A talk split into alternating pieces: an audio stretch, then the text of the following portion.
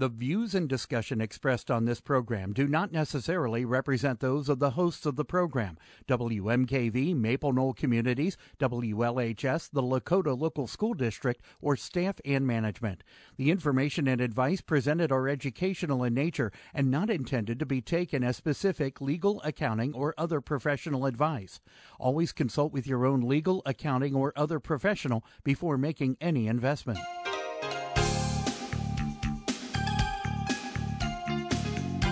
Welcome to Real Life Real Estate Investing, a show to help you gain financial freedom by investing in real estate.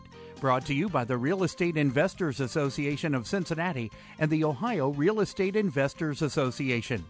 You're listening to Real Life Real Estate Investing on WMKV, WLHS, and the Maple Knoll Radio Network. And now, your host, Vena Jones Cox. Good afternoon. I am Vena Jones Cox, and this is Real Life Real Estate Investing striving this week and every week to be your free public radio source for the inspiration and information you need to start or grow your real estate investing business. And today we have a show for those of you who are sitting around quaking in your boots about all the quote competition that's out there. I'm starting to hear that again. I'm every market I go to, I'm starting to hear, but but our our market is so competitive. Our our real estate association is huge and and everyone's looking for deals and there's a bandit sign on every telephone pole and and if you're not if you're not one of the top 2 real estate investors in the city, there are just no deals for you which is, of course, never the truth. And you guys who think the market's competitive right now, we're not around in 2006, or you would have seen a competitive market. But in either case, it's not about sitting around and worrying about the competition. It's not about there's only room for a certain number of people in the market. It's about you just being better than the folks out there who are refusing to devote any time, energy, or money to actually getting trained. And one of the big missing pieces in a lot of real estate entrepreneurs' lexicons of uh, skills, if you will, is uh, f- straight up sales training. And I know when I say that, you're like, "Oh God, sales training." I remember that from the 1950s. It's also it's also goofy and stilted, and nobody wants to be sold to. And yet, I would ask you the question: What do you think it is you're doing when you talk to sellers that five or six of your competitors are also talking to? You're selling them. My guest today is John Martinez, who is the founder of Peak, Peak Performance Sales Systems. He is a sales trainer, coach, and consultant to the top 5% of US based real estate investors. In other words, those very same people that you're sitting around worrying about are getting their training from John. He has trained hundreds of sales teams and thousands of salespeople to sell using his non manipulative selling system. He is joining us now by phone and live in about three weeks at the OREA convention here in Cincinnati, Ohio. John, welcome to Real Life Real Estate. Hey, Vena, I'm glad to be here. Uh, absolutely thrilled to talk to you today.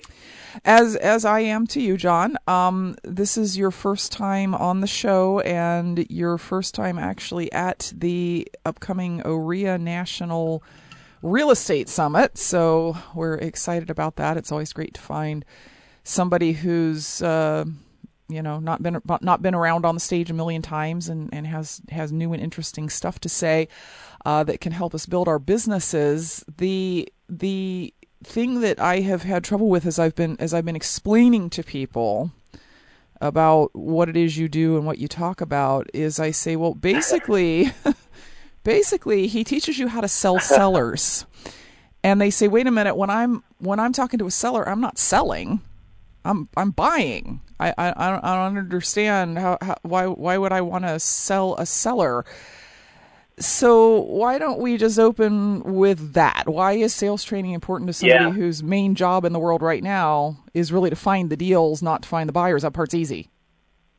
Yeah, absolutely. So, uh, so when we talk about selling, really selling is uh, convincing someone to take action.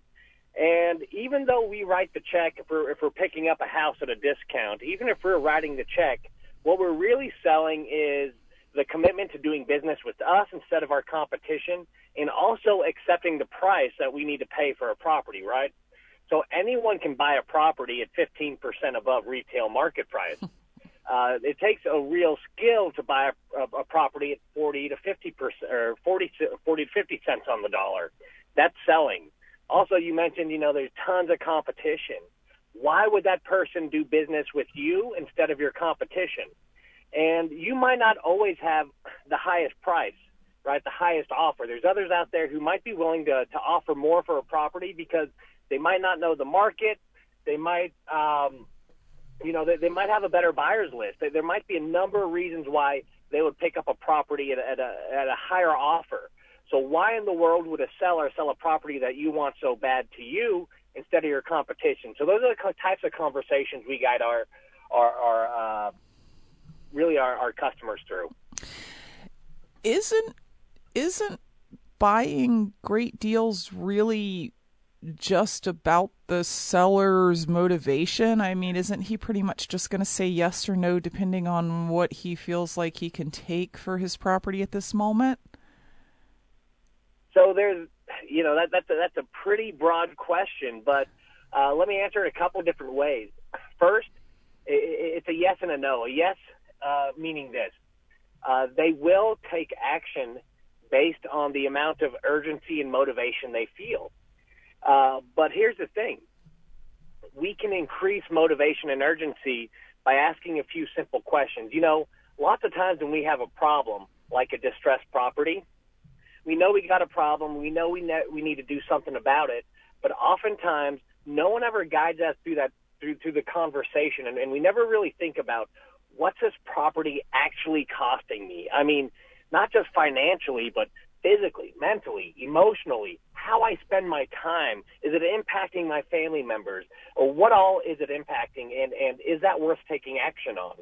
And guiding them through that conversation can actually build that that motivation and urgency to take action where you might have a prospect who's on the fence when you begin that conversation but then by the end they're motivated to take action. So in that sense yeah they're going to gauge whether or not they sell based on motivation but you have a lot of input on on helping to uh, not create motivation out of thin air but help your prospect get in touch with why they would or wouldn't move a property. Does that make sense? It it it, it absolutely does. Yes, uh, and we're gonna take a quick break because uh, I want to get into some just some specifics with you, John, after the break about. Um, how to deal with certain kinds of sellers that we're all very familiar with who are a little more hostile or who maybe want to withhold information from us or who uh, just want to just want to play the game of no no no I'm not going to tell you what I want for my house. You just come and make me an offer and then I will decide whether or not I actually want to sell my house. And I think that's going to be a, a, a some something of a lengthy discussion. I also want to give listeners a chance to give us a call. And Listeners, what I would suggest to you is if you have had a recent conversation with a seller or you are, you fear, you fear that something is going to come up uh, when you talk to a seller, like there's this, there's this objection. Maybe it's only in your head. Maybe you've never actually heard it, but it, it scares you that some seller might say that. John would be a great person to kind of bounce that off of and, and get some feedback on how you might deal with that. Our number here in the studio is 877-772-9658. 877-772-9658. You can also get to us by uh, sending an email through our website. Just go to realliferealestate.com, click the ask a question button, fill in the email form, and it'll come here. We'll be back right after this. Welcome back to Real Life Real Estate Investing. I'm your host, Vena Jones Cox, and having a discussion today, hopefully not alone.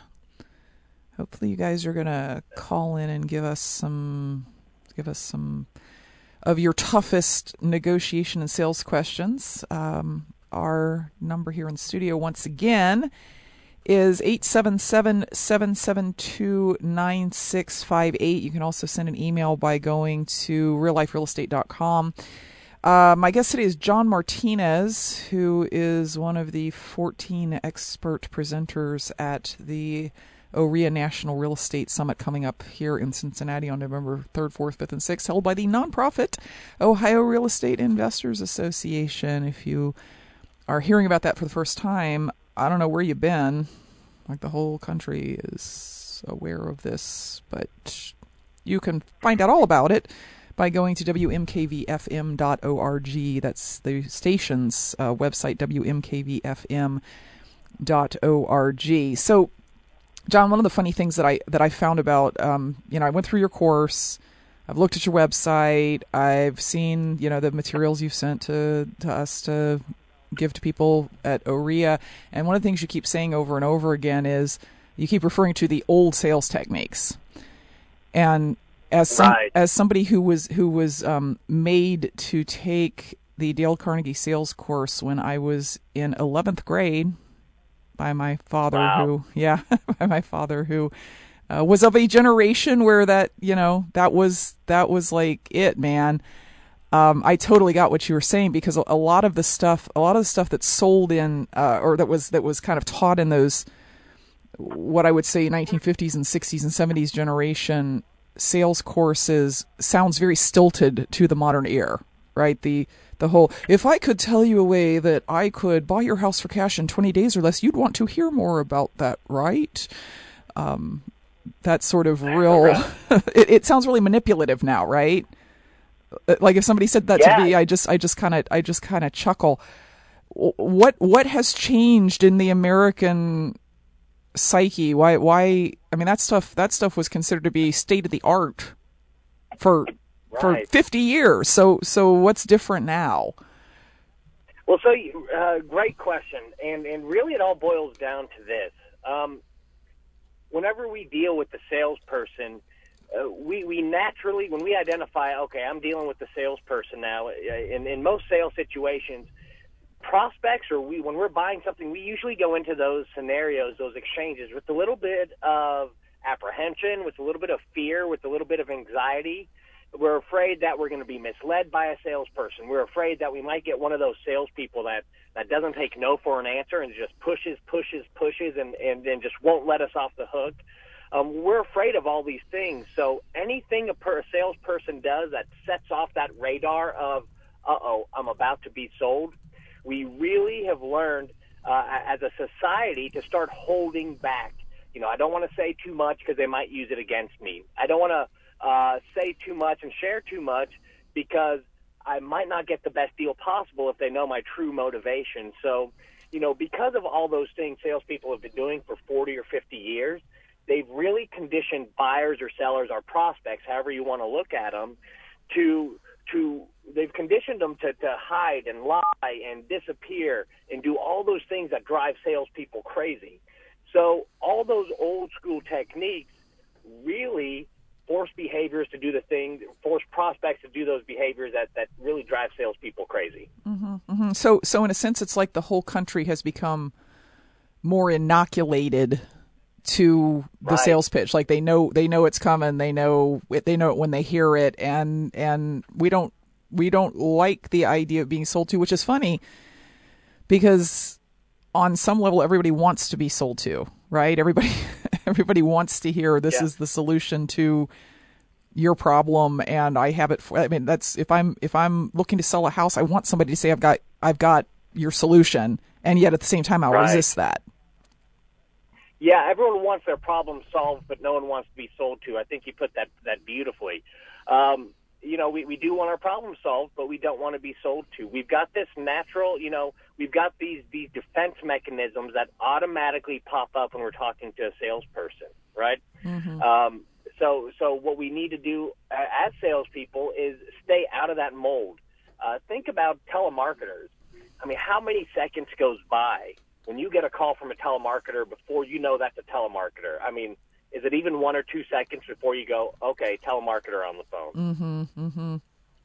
One or two seconds. And what happens? We all know within that first one or two seconds, what's going through your head? You're thinking, hey, when they when they stop talking, the first second chance, the first second I get, I know exactly what I'm going to say. Take me off your list. I might hang up. I might say I'm not interested.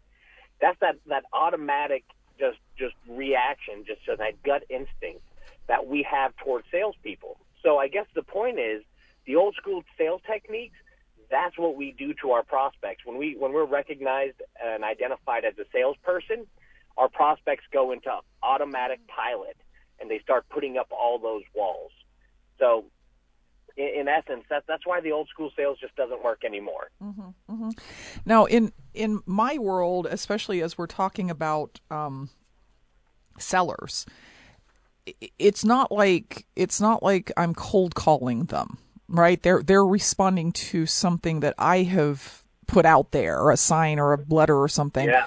And yet weirdly they are sometimes still hostile when they call you know they'll they'll, yep. they'll, they'll call and they'll say i got your postcard and i'm not letting you steal my house you know and my thought right. my, my my first thought is if you thought i was going to steal your house why did you call me i don't you know i'm i'm not i'm not i'm not following why we are opening this conversation about me helping you with you being hostile what is what is your best yeah. what is your best advice for dealing with somebody like that who who who seems to be determined to be like on the uh, uh, you know aggressively on the other side of the table right. from moment one so it, it, it boils back to those same prospect fears and anxieties i don't want to be misled i don't want to be taken advantage of um, you know, I want to get the best deal possible. I want to make sure I make the best decision. Some people show it um, by holding things close to their chest.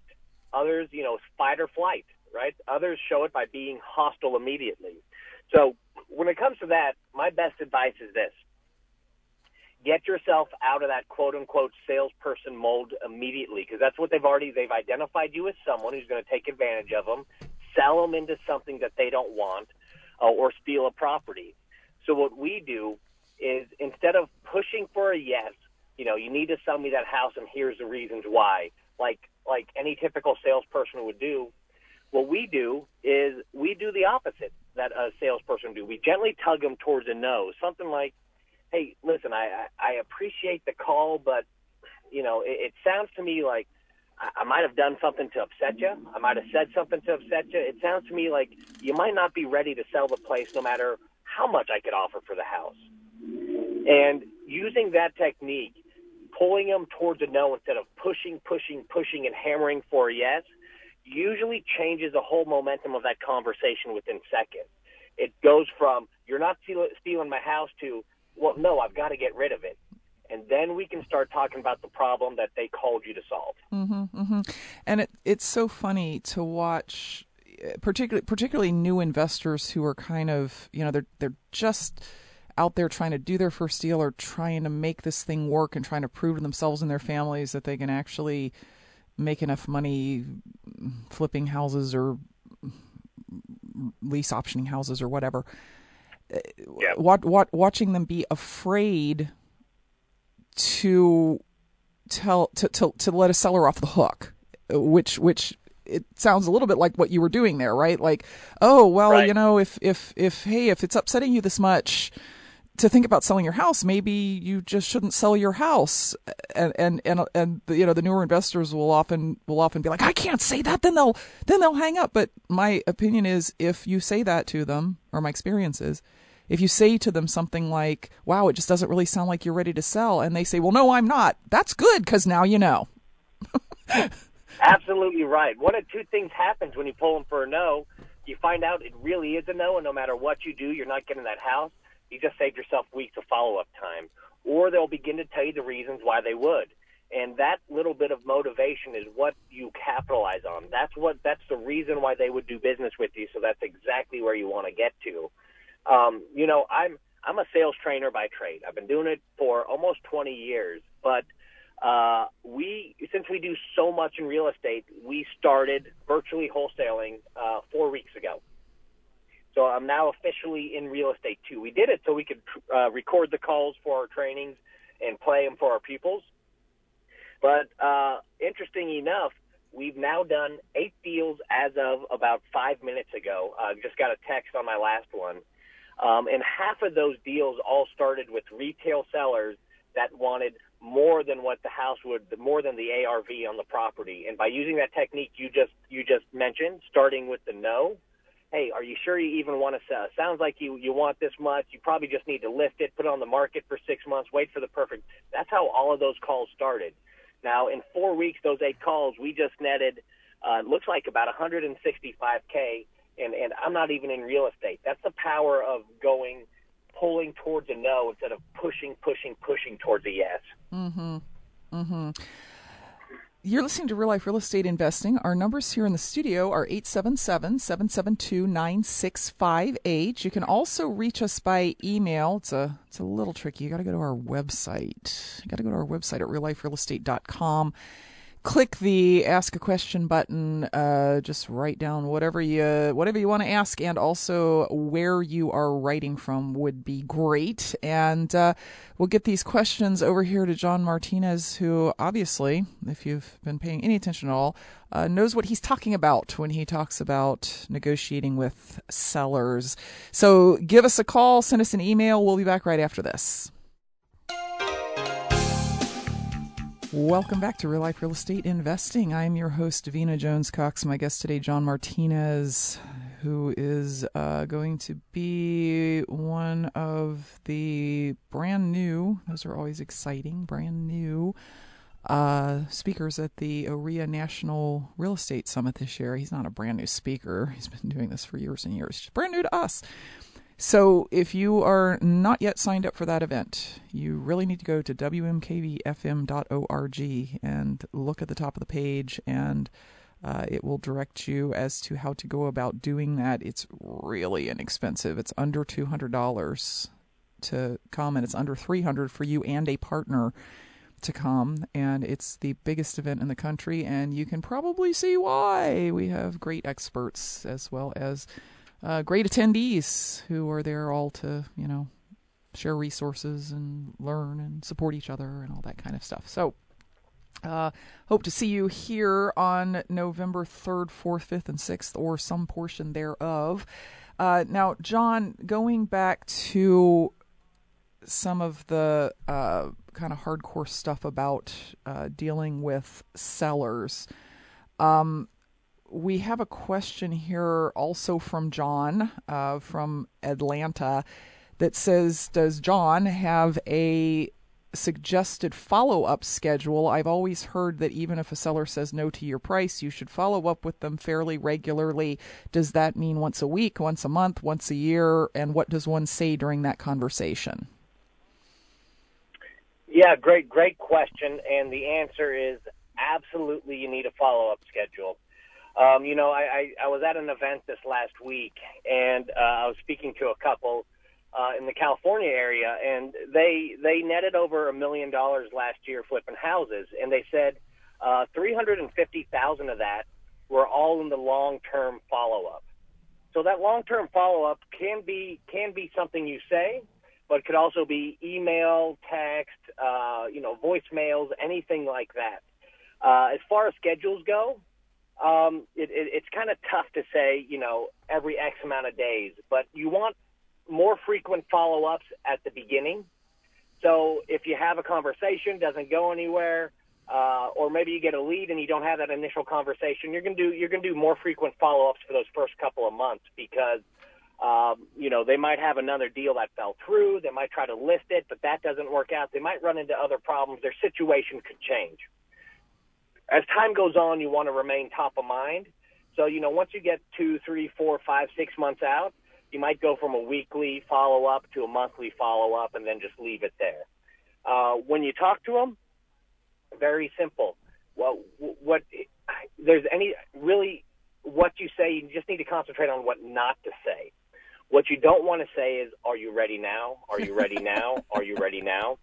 We found that the most effective sales conversations are, Hey, listen, just following up. Don't know if your situation changed. I assume, I'm going to go ahead and uh, I'm going to assume that it hasn't changed.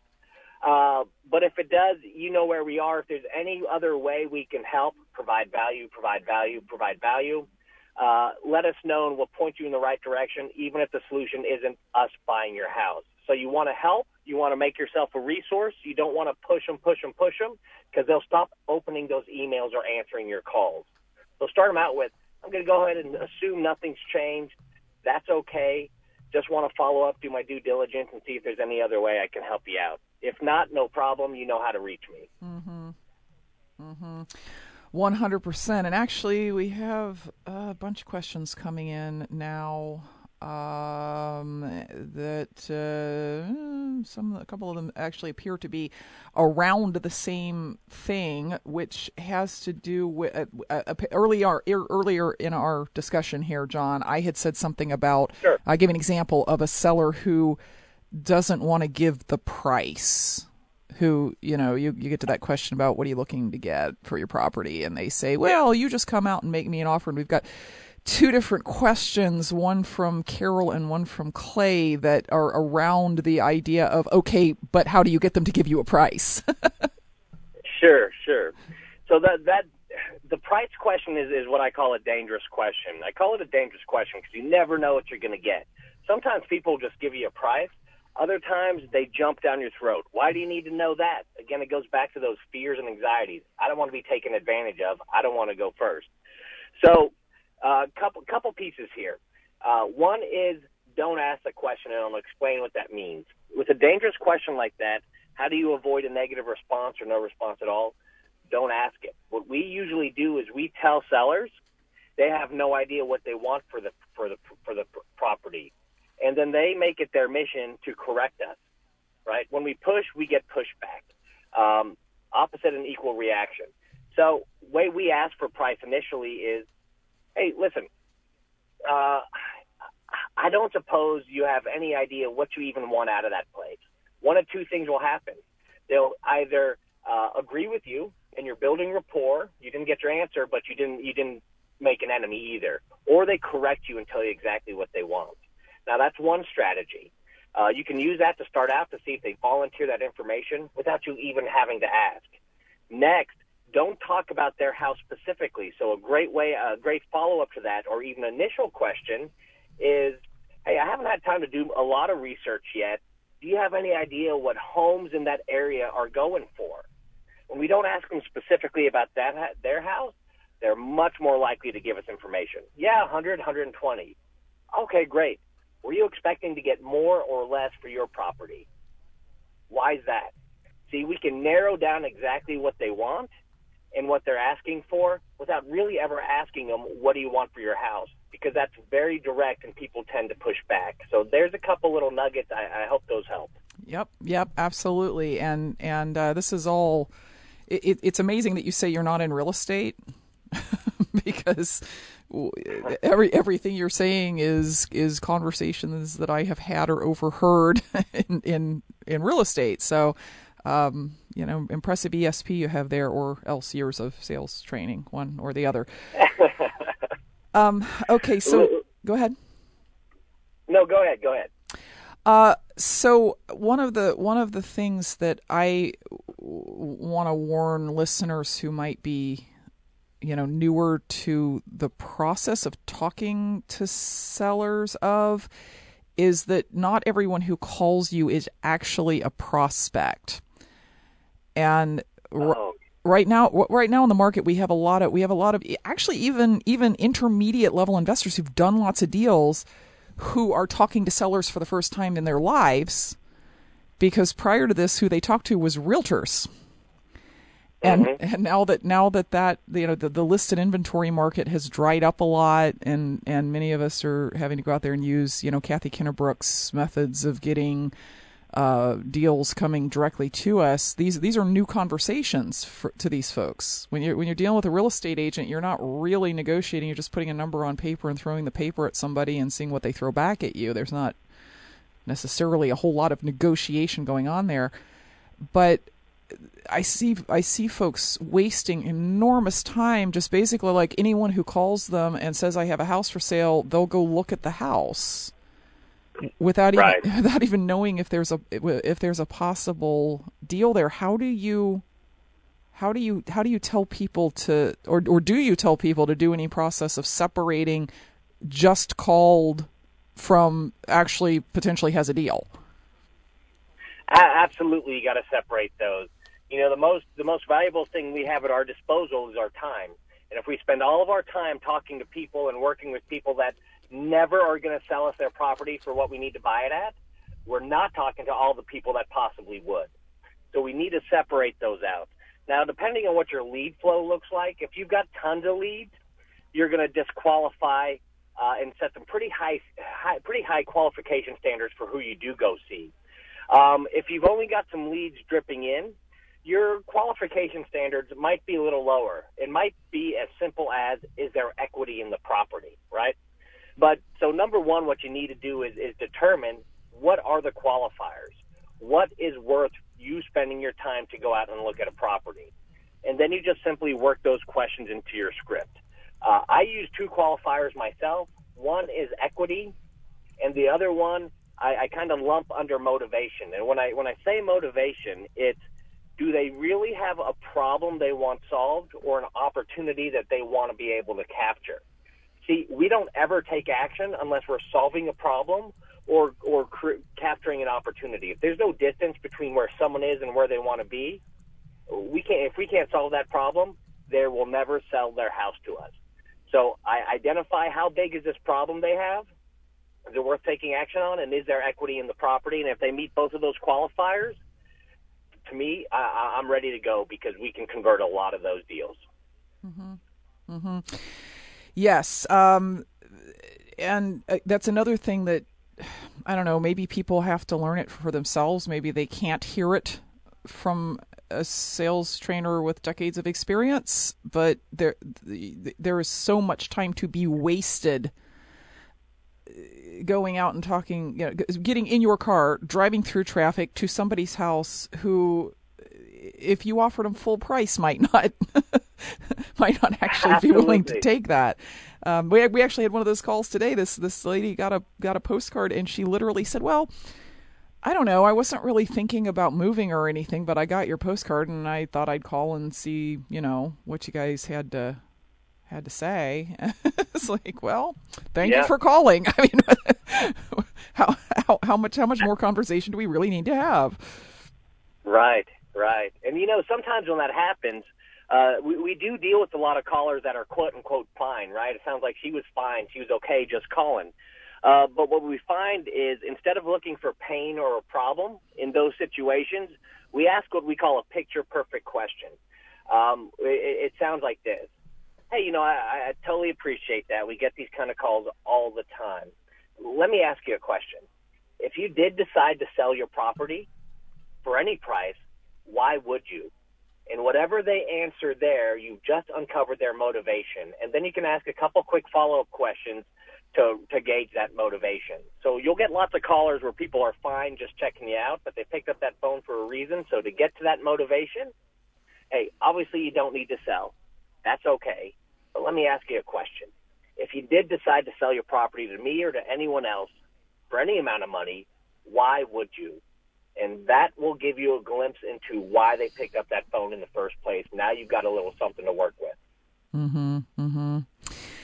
Excellent. Uh, need to take a last break and invite folks once again to ask any questions that they have to take advantage of your knowledge here, John. Uh, our number here in the studio, which is probably going to be the, mo- the surest way to reach us since we only have about 10 minutes left in the program, is 877-772-9658. If you want to do it the chicken way by email, you can go to realliferealestate.com, click the ask a question button, and send in your question that way. Either way, we'll be back to answer those right after this. Welcome back to Real Life Real Estate Investing. I'm your host, Vena Jones Cox. Hopefully, you are starting to see why it is that so many folks are coming to the OREA National Summit here in the Cincinnati area. John is one of the 14 great speakers, and they are all great speakers, and they all have um, different areas of expertise. They're all, you know, active in the market. Uh, they're all this open and sharing with their information. So uh, it's just it's it's an amazing experience just overall. Like you're to have fun, you're to be inspired, you're to get to unplug for three or four days and actually focus on your business. And how many times have you been sitting sitting up at night going, "Man, if I just had some time to focus on my business, maybe I could stop working this job I don't like." WMKVFM.org is where you go to find out more about this event and um, how you can get involved yourself. And time is time is, is is ticking here, folks. I checked this morning, and we are about eight short of 600 registrants. And at 800, we actually have to cut it off. At 800, we do not have enough space for everybody. So uh, you might want to do that ASAP. Uh, okay, so John, man, there are like a million a million things I want to talk about with you because uh, this is this is so important, and it's it's it's interesting because I noticed that the talking with the sellers thing, the negotiating with the sellers thing, the selling to the sellers thing is something that a lot of people struggle with, but they don't know they don't know how to fix it. You know, it's not it's it, right. this isn't this isn't something like, well, I, I don't know how to I don't know what the contract is for wholesaling house, so I'm just going to go ask someone. you know, it's it's not so easy to ask someone how to deal with uh, with with these issues where I'm not getting I'm not getting appointments. I'm not get, I'm getting appointments, but I'm not getting contracts. Uh, so very glad to have you on today. The the next place I want to go with the limited amount of time we have is this idea of it's one thing to get a seller to agree to show you his property and talk to you about price. It's a different thing to to present that contract and get it signed and mm-hmm. and just recently I've heard a lot of people say things like, "Well, you know, I really thought I had them." And then I showed up for what I thought was I thought we were agreed on the price. I thought I was sitting down to sign a contract, and when I got there, they said, "Oh well, uh, I need to take this and talk to my family, or I need to take this and show it to my attorney, or I need to take this and think about it for a while." Is there what's going on there and is there some sure. magic for overcoming that? There's no magic, but there's process. Uh, so here's here's how we, we address that in, in the simplest terms. So most salespeople in general, not just in real estate, but in all industries, are afraid to bring up potential deal killers. They feel like I know these things might get in the way. I know these things often get in the way, whether it's other family members or advisors, uh, you know, advising or, or anything like that. They don't want to bring up those things. They're afraid to because they might hear a no. Because of that, they avoid those conversations and they avoid all those potential deal killers. But the thing is, it doesn't mean those deal killers or potential deal killers have gone away. It just means we didn't address them. So by the time we give our offer or present contract, we've we've we've just we we've changed the tone of the conversation. By the time we get to that, see, up until that point, it's an even give and take. We can ask questions, they have questions, we have qu- questions, we talk and we share. But after we make our offer, that prospect has everything they need for us. So at that time, when we're trying to pull out, whoa, what stopped this deal? It's too late. So the best advice is this: every potential deal killer you want to bring up in the initial conversation before you present your offer or you, or you go through your presentation or present contract. Because after that point, you've given up all your leverage and good luck having that conversation then. Mm-hmm. So there's very simple ways to deal with all objections up front. Uh-huh. Uh-huh. Yeah, and and what's funny is um well, it's not funny. It's it's slightly tragic. is is how how messed up how messed up folks will get in their heads about this, right? Because uh, the, the the story is always I thought I had a deal, and then I sat down with them, and they basically had sort of shut down on me, and they took the contract, and now they won't return my phone calls. And what's happening there is that the investor is torturing themselves about it, right? They're they're what what what right. could I have done wrong? What could I have said wrong? I I bet, and and you know it's it's it's at least before I got to the point where I would just say, "So what's stopping you from signing right now?"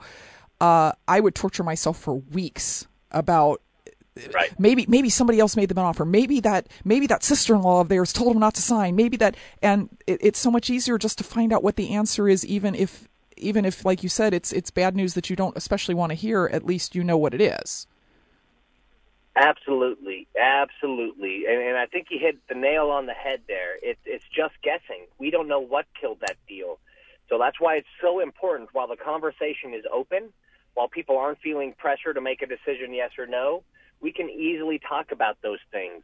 And if we want to get our prospects past them, we simply ask them uh, a very simple question. Hey, you've got this concern, you've got this objection is it worth solving pain, pain, pain, problem, problem, problem, or getting to this opportunity?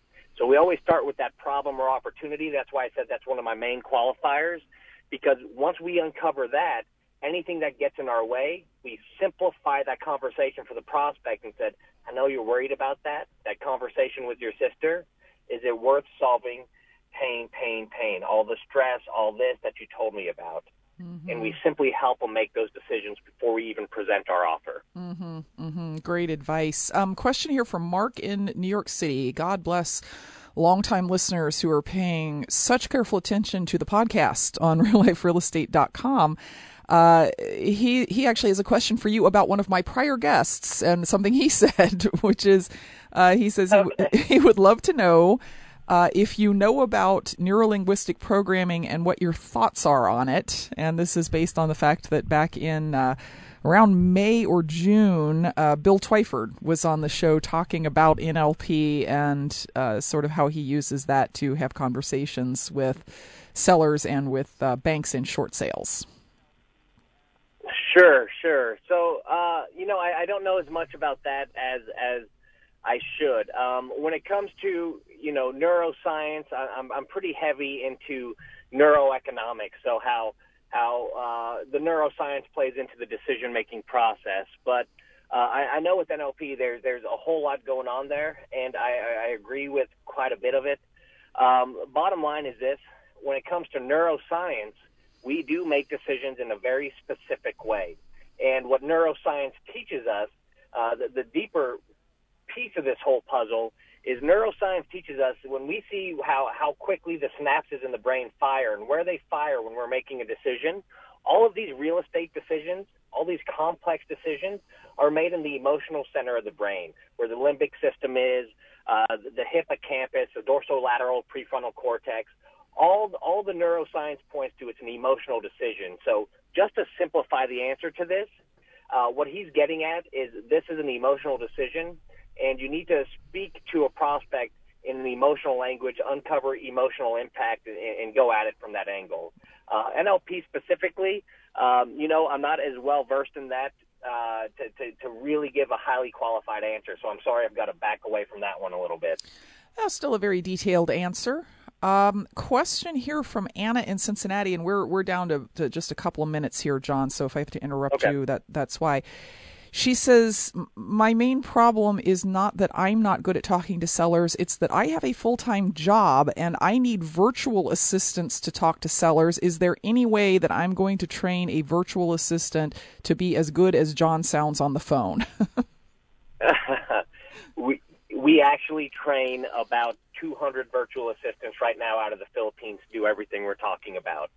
So it's yes. Uh, it takes a, we we have to simplify scripts. It takes a little longer, but we have virtual assistants who are cold calling, uh, looking for leads. Hey, any chance you'd like an offer on your house? To following up with inbound leads, and even on the East Coast with some of the larger investors in the U.S. Investors doing uh, 90 flips at any given time, or, or picking up 20 to 50 properties a month they are now using some of the the highly uh, the, the, the better virtual assistants to go through and make the offers over the phone. So, uh, short answer is yes, it can be done. It is a little more work, but there are places where you can find some pretty highly qualified uh, VAs. Mm-hmm. Mm-hmm. And that makes me want to ask a follow up question, which is, uh, is it is it my my fear with with ever hiring and training salespeople is is it going to be so complicated to do that when they leave, I'm back to square one, and it's this horrible process of having to start all over again in months to get people back up to to speed on on this very important part of my business. So, right. if you could talk just a little bit about um, kind of how to how to keep them around, how to how to coach them, how to manage them.